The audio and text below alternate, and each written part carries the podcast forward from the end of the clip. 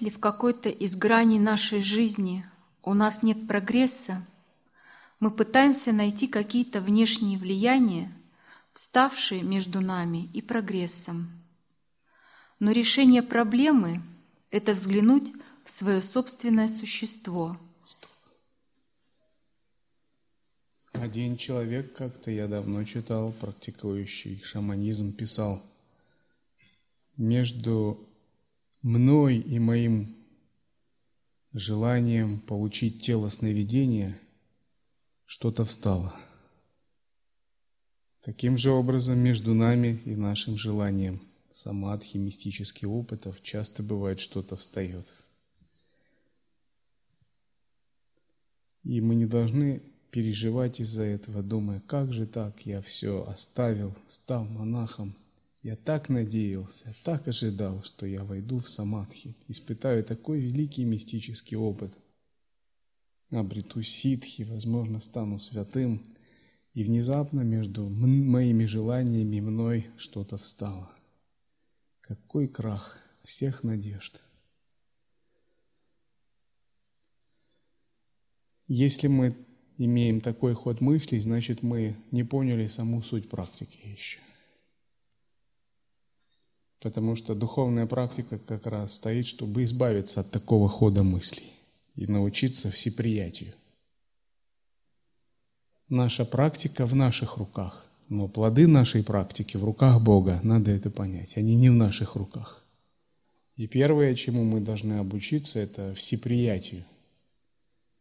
Когда мы говорим, я принимаю любую ситуацию, любой расклад, я доверяю воле Бога – все плоды, все результаты своей практики, своего служения.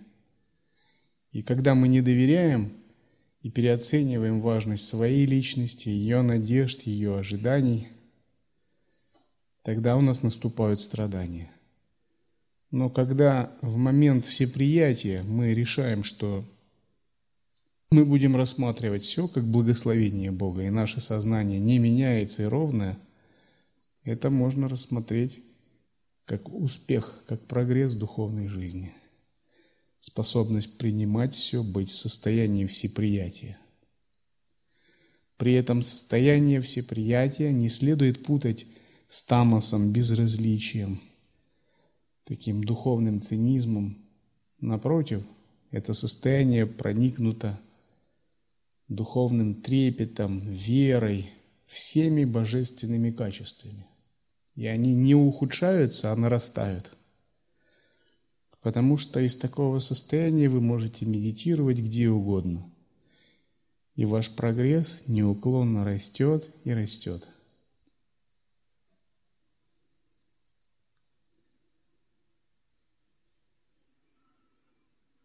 Но решение проблемы – это взглянуть в свое собственное существо и посмотреть, где требуется реорганизация.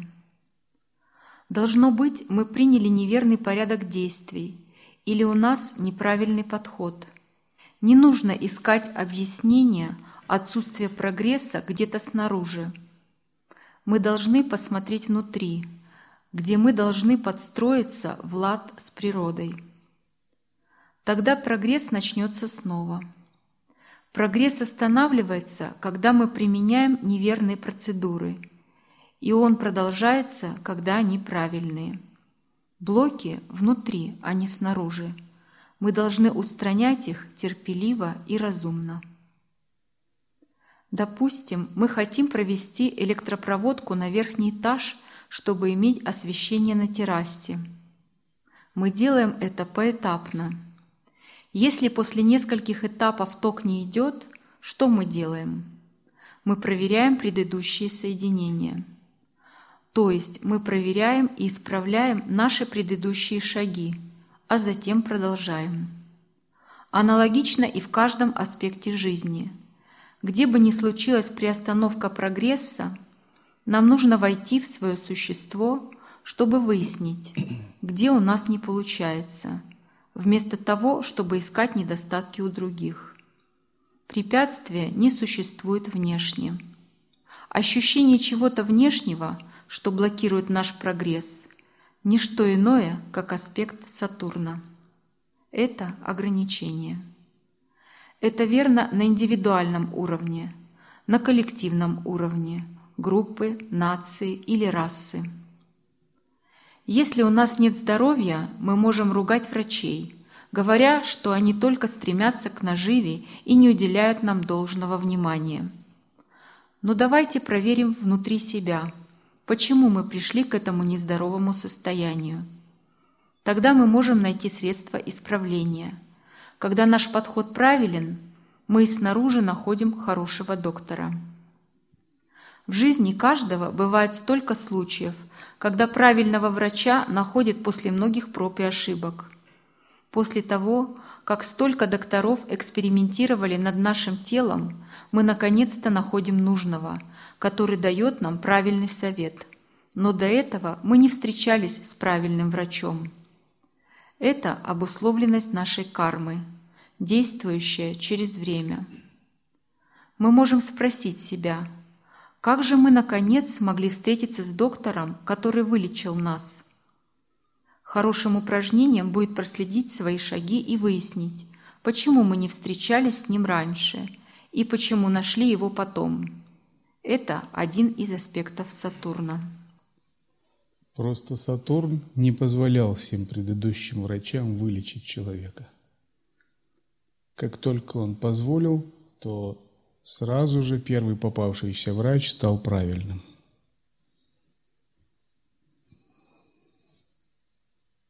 Если карма не позволяет, то, что предпринимает человек, всегда будет наталкиваться на запреты кармы. Когда карма позволяет, то даже случайности будут способствовать исцелению. Однако наша вера и направленная воля способна повлиять на карму, на карму и развернуть ее из негативного в позитивное. Наше всеприятие, бесстрастие и восприятие всего чистого, как в чистом видении, также способно повлиять на плоды нашей кармы. Например, происходит болезнь, а человек воспринимает ее как даршан, как благословение. Он благодарит ее, учится у нее, терпеливо ее переносит или предпринимает какую-то садхану, будучи подстегиваем этой болезнью. Тогда болезнь для него проявляется как гуру.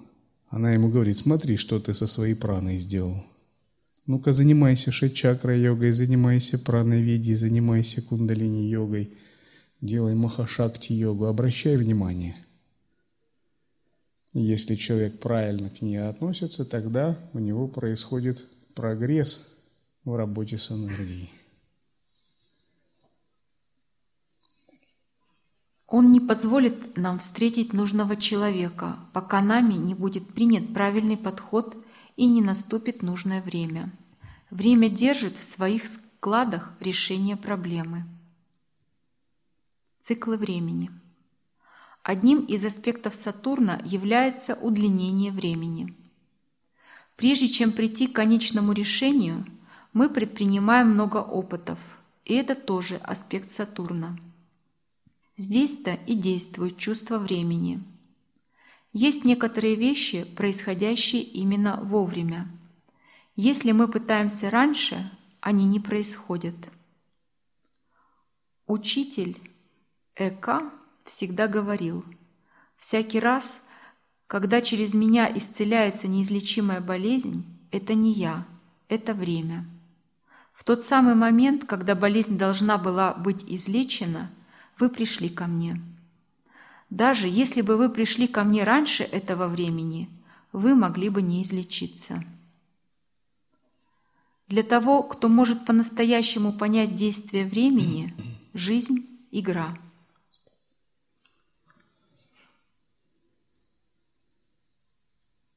В медицинских вузах студентов часто учат так. Они говорят, что 60% болезней вообще не лечится. 30 проходят сами собой. Ну, а 10 вы можете кое-что изменить. Люди часто переоценивают свои возможности, не понимая, что их жизнь находится в руках гораздо более могущественных. Карма, планетарное влияние. Просто потому, что так устроена Вселенная. Мы родились не по своей воле, и мы уходим из этого мира тоже не по своей воле. И наше тело таково не по своей воле – Закон времени – это один из примеров могущественных сил, которые не подвластны нашей воле.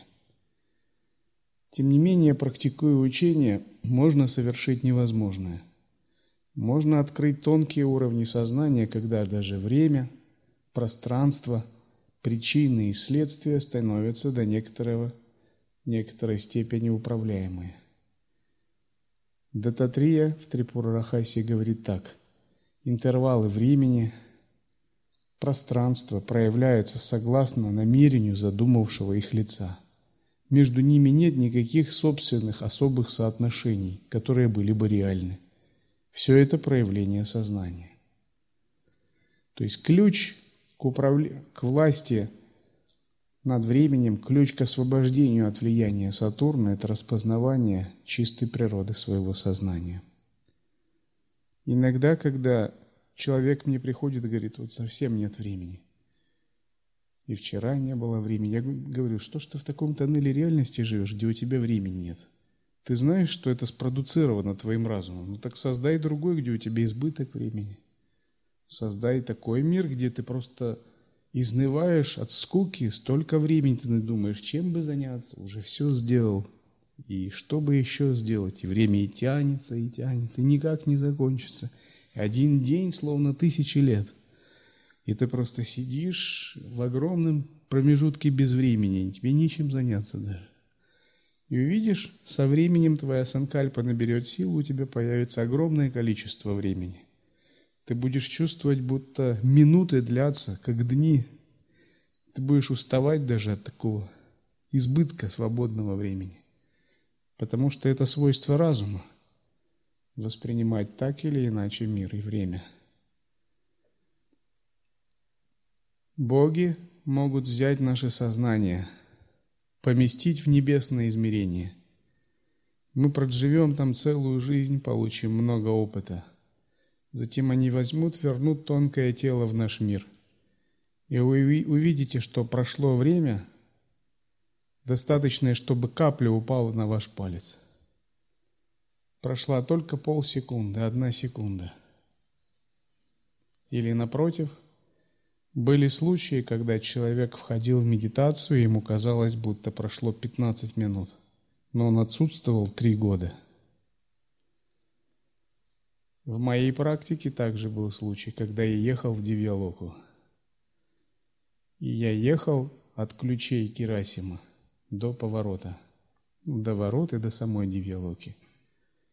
Поскольку я очень много медитировал на Вишудха чакру, и мое сознание скакало между мирами. Такие серии быстротечных самадхи. И когда я ехал, я входил в такое состояние, и там проживал большие промежутки времени. Когда открывал глаза, оказалось, машина проехала, может быть, 3 метра, 2 метра – я снова входил и снова возвращался, и снова машина проехала один метр. И это длилось огромное какое-то количество раз по субъективному восприятию. И этот промежуток, по моему субъективному ощущению, мы ехали несколько дней. Я думал, ну когда-нибудь мы вообще приедем? Вообще. Даже до ворот еще не доехали. Просто что-то невероятное уже. Надоело уже ехать столько. И мы ехали этот промежуток, и когда мы доехали до ворот, до Дивиалоки, до поющего тростника, я вздохнул с облегчением. Наконец-то приехали. Потому что по моим субъективным ощущениям, когда я выходил, в тонкое сознание проходило большие промежутка времени. Может быть, полдня, несколько часов.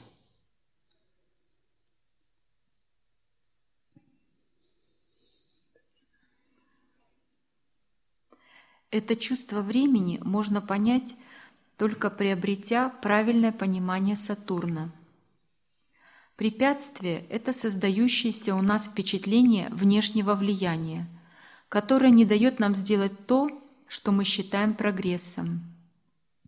Через этот прогресс человек приобретает опыт и учится ждать. Он осознает, что его ожидания не соответствуют тому, что есть, а соответствуют тому, как оно согласно его представлениям должно быть. Мы всегда чувствуем, это должно быть так, но оно по-другому. Это аспект времени. Мы должны ждать. Учитесь ждать и ждите, чтобы учиться. Сатурн держит ключ даже к астрологии.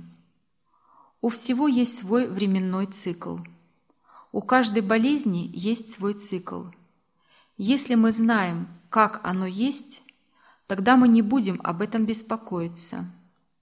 Когда же мы не знаем, как оно есть, тогда мы беспокоимся об этом. У всего есть установленное время. Все, что начинается, имеет свой цикл.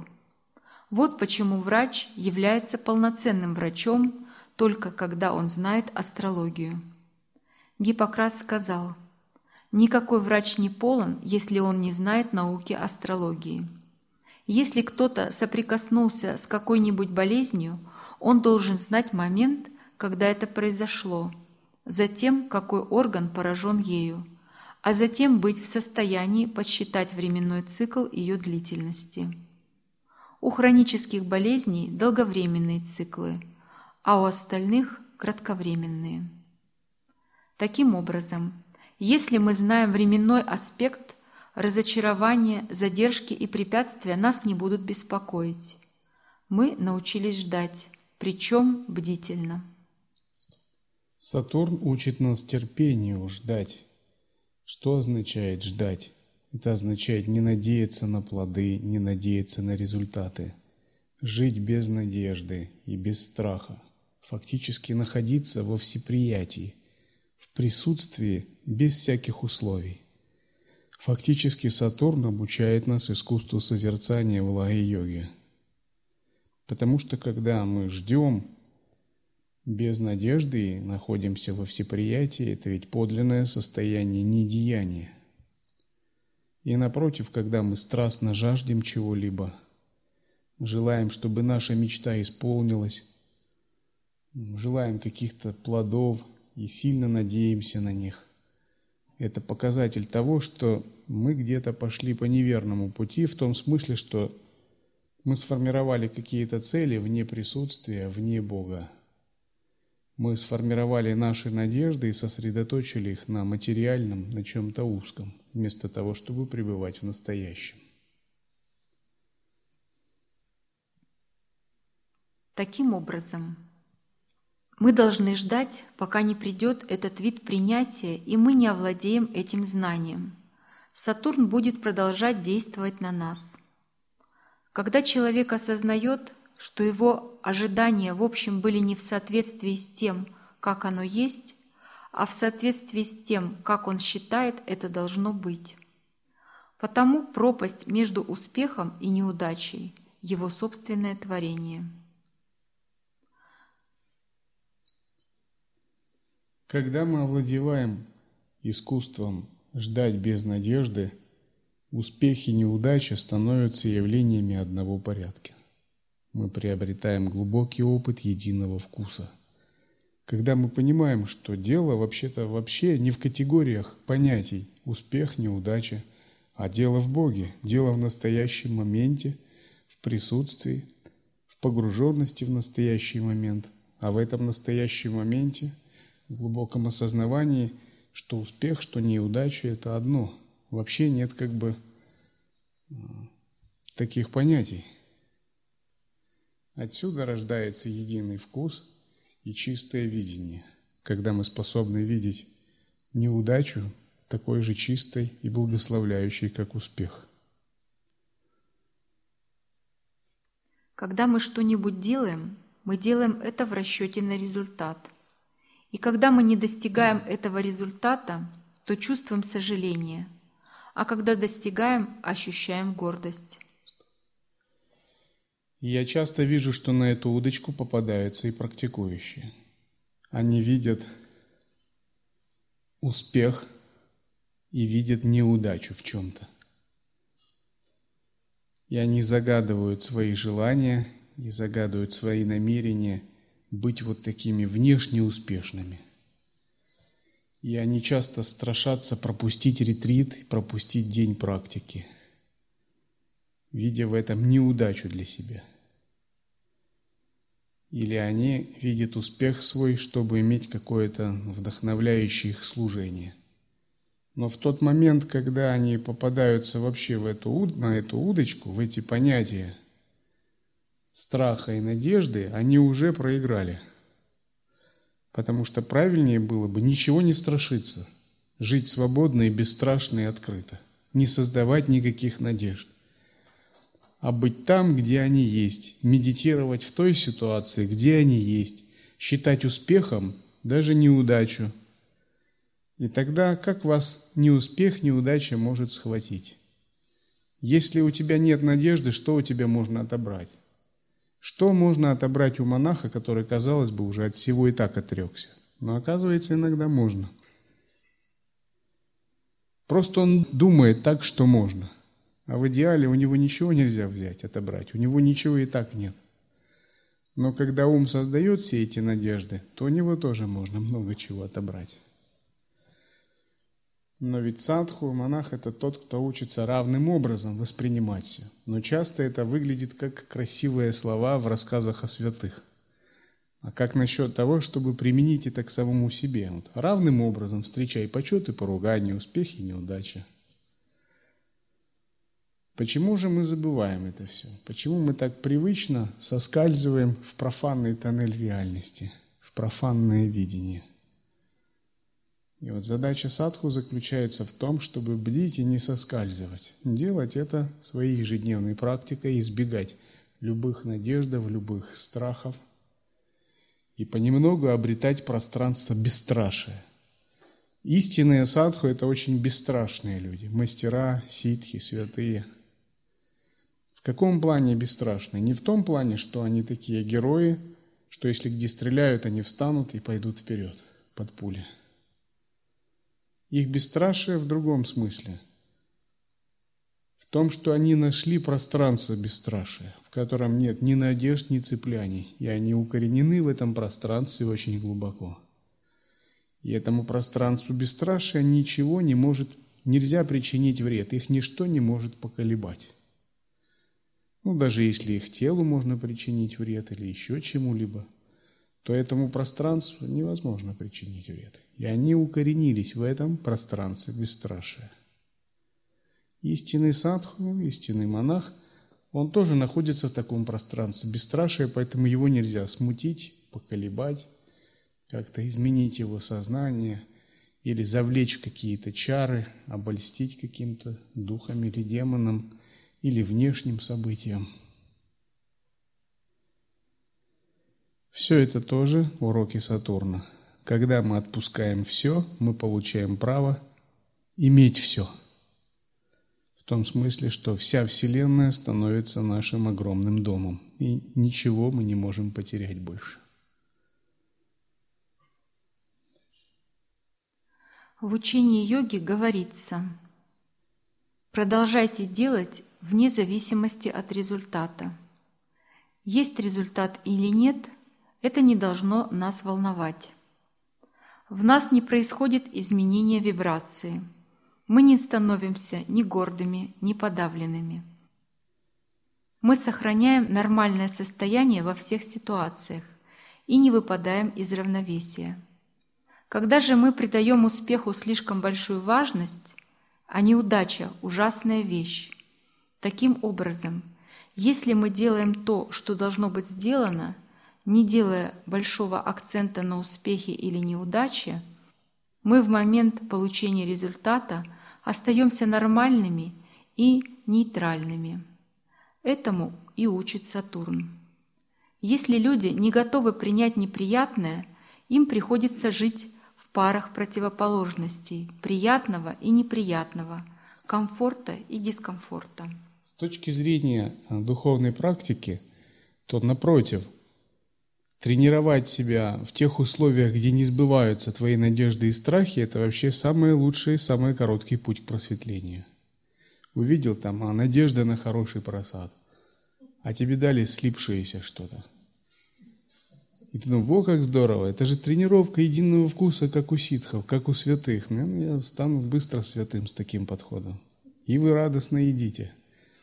И тогда этот просад для вас станет нектаром. Праны войдут в центральный канал, ум распахнется, так как будто вы вкусили нектар. никакие изысканные блюда, никакие в самых дорогих ресторанах вам не дадут никогда такого переживания, я вас уверяю. Есть бизнесмены, которые могут пообедать за 50 тысяч долларов. Супер блюдами. Но им никогда не будет доступно то, что вы испытаете от этого, потому что ваш ум, ваши праны будут готовы. Или вы испытываете еще какую-то ситуацию, и в этой ситуации то, что вам не нравится. Но если вы поймете, что это как раз самое лучшее для вас, то, что ведет вас к просветлению – и научитесь этому радоваться, это даст вам продвижение. Потому что с точки зрения короткого пути к просветлению, такие даршины есть самые благословляющие и самые сильные. Тилопа учил Наропу подобным образом.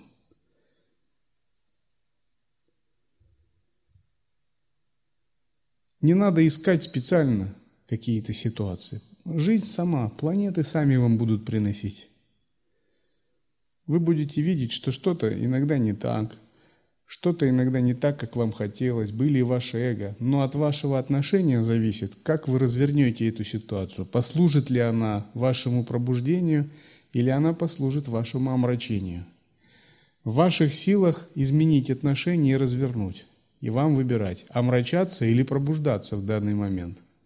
Если вы истинный садху, вы, конечно, выберете пробуждаться, даже без всяких сомнений. Но если вы не бдительны, если действуете из ума, то ваш ум захочет омрачиться. Отсюда выход.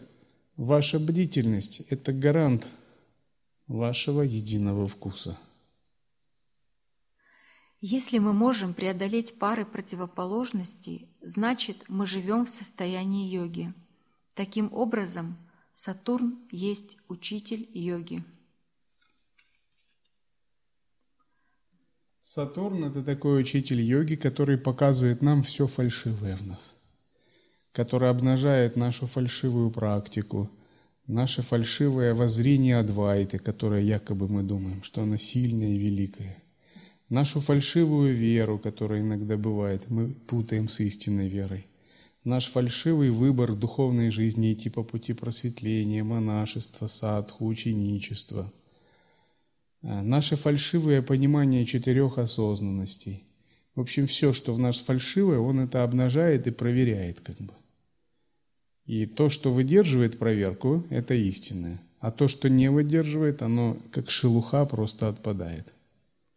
Иногда бывает так, мы встречаемся в жизни с людьми, и возникают какие-то связи, но проходит какое-то время или какие-то обстоятельства, и мы заключали какие-то договоренности или друг друга обещали что-то, но внезапно эти люди раз куда-то уходят.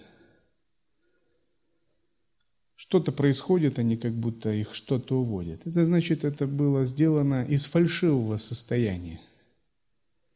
Иногда такие люди могут э, действовать как духовные искатели, иногда как друзья – но в любом случае Сатурн проверяет это, и все, что фальшиво, оно отпадает. Но то, что подлинно, обязательно остается. И подлинный садху – это тот, с которым ты можешь разговаривать на духовные темы или на относительные. И ты знаешь, то, что было сказано, будет сделано. То, что было обещано, будет выполнено. То, что было принято, будет реализовано. Это значит, решения принимаются с глубокого уровня. И на это нельзя повлиять ни планетам, ни характеру, ни личности, ни внешним событиям.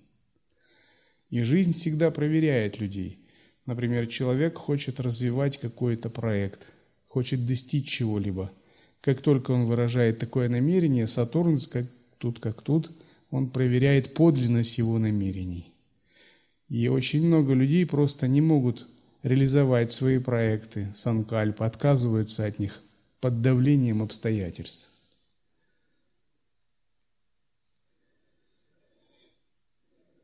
Но те, кто обладает истинной решимостью, истинной верой, истинной санкальпой, они успешно проходят испытания и идут вперед. Откуда рождается такая истинная санкальпа, вера, решимость? Она рождается не из ума, из эго, а из глубокого состояния самоотдачи и осознанности. Когда Сатурн проходит по нашей натальной Луне в гороскопе, имеет место период в семь с половиной лет, полный неудач, препятствий и разочарований. Проходя через этот период, мы учимся, мы становимся выдержаны. У нас уже нет многих категоричных мнений, сильных предпочтений и неприязней, успехов и неудач, разочарований и задержек. Они смягчены и сглажены. Сатурн приходит раз в 30 лет сгладить все наши угловатости. И когда этот период окончен, мы приобретаем больше устойчивости. Это великий урок Сатурна. Он утюжит. Твердый утюг пройдется по нам, чтобы разгладить все наши складки. Он сделает нас ровным и гладким. Сатурн дисциплинирует. Он учит нас правильному подходу и правильному поведению. Но если в нашей натальной карте Сатурн силен, это значит, что мы уже врожденно обладаем некоторой дисциплиной. Если же нет, то Сатурн будет нас учить. Так или иначе Сатурн мастит путь ученичества. Транзиты Сатурна следует понимать как возможности для внутреннего роста, тогда как внешне он представляет проблемы. Но за каждой проблемой скрывается дар, который тот, кто скромен, может получить. Учитель всегда начинает подготовку через Сатурн, потому что он хочет, чтобы мы преодолели свои ограничения. Ему не нравится, что мы ограниченные существа. Он хочет привести нас к неограниченной осознанности. Сверившись с любым гороскопом, мы обнаруживаем, что в большинстве случаев, когда Сатурн проходит где-то возле натальной Луны или натального асцендента, люди вступают на путь к учителям. В этом можно убедиться. Он работает так тяжело. Тренировка начинается со стимуляции всех неприятных вещей. У нас все больше и больше задержек, все больше разочарований, больше препятствий. И так в течение семи с половиной лет. После этого мы становимся похожи на отстиранный холст, который можно использовать для благой цели. Все угловатости и нечистоты на этот период вымываются. Когда Сатурн проходит по нашему натальному Солнцу – он делает нас более дисциплинированными по отношению к нашему здоровью. Он будет бередить наше внутреннее нездоровье. Он уничтожит нездоровье и сделает нас более дисциплинированными по части здоровья. Проходя через наш натальный Меркурий, он дисциплинирует нас в финансовых делах. Транзит Сатурна по Меркурию влияет на наши финансы. Его дело перестроить нас так, чтобы мы были в ладу с законом. Обычно за одну жизнь Сатурн навещает нас дважды. Он может посетить нас и три раза, если мы живем достаточно долго. И на этот раз он даст великое расширение. Когда Сатурн проходит по нашему натальному Марсу, он исправляет наши негативные свойства – Допустим, мы слишком поспешны в наших делах и в нашей речи. Он даст нам такой плохой опыт, вызванный нашими поспешными словами или действиями, что на всю жизнь нам уже не захочется спешить. Когда Сатурн проходит по нашей натальной Венере, он вызывает перестройку в понимании человеком тех людей, которых он любит. более глубокие аспекты принципа любви понимаются лучше. Он открывает более ясное видение отношений с окружающими людьми. Обычно наступает разочарование в тех, кого человек считал своими любимыми. Иллюзии эмоциональной любви разоблачаются для его же пользы. Сатурн – наш благодетель. Люди думают, что благодетель – это Юпитер. Юпитер учит закону, а Сатурн делает следование закону обязательным. Нравственность, например, навязывается через болезнь, которая требует умеренных привычек. Люди, страдающие от повышенного давления, болезни сердца, диабета, СПИДа и тому подобного, вынуждаются следовать предписанной дисциплине. Их привычки в еде, сексе и прочем – претерпевают здоровые изменения, зависящие от степени их нездоровья. Вот почему Сатурн считается зловредной планетой для внешней предметной жизни. Но для духовного обучения он самая священная планета. Работа с Сатурном очень важна на пути ученичества. Защита. Эффект Сатурна определяет время для всего, но не время плодоношение для всего. Марс пробуждает человека сеять семя, тогда как Сатурн влияет на время и характер урожая. Марс ориентирован на действие. Это эффект Марса заставляет нас сеять, но то, как оно прорастет, становится растением и дает плоды – это эффект Сатурна. Чтобы приготовить рис для еды, мы должны собрать рисовые зерна, очистить их, смешать рис с подходящим количеством воды, поместить их в рисоварку и поставить на конфорку. Все это работа Марса. Затем мы должны подождать. Ждать необходимо, чтобы рис сварился. Функция ожидания и есть Сатурн. Если мы не выждем, сколько нужно, у нас не будет хорошего риса. Если же мы знаем время, у нас в жизни всегда будут получаться правильные вещи. Когда мы знаем, как оно есть, Сатурн – положительный учитель. Но если мы этого не знаем, он останавливает нас.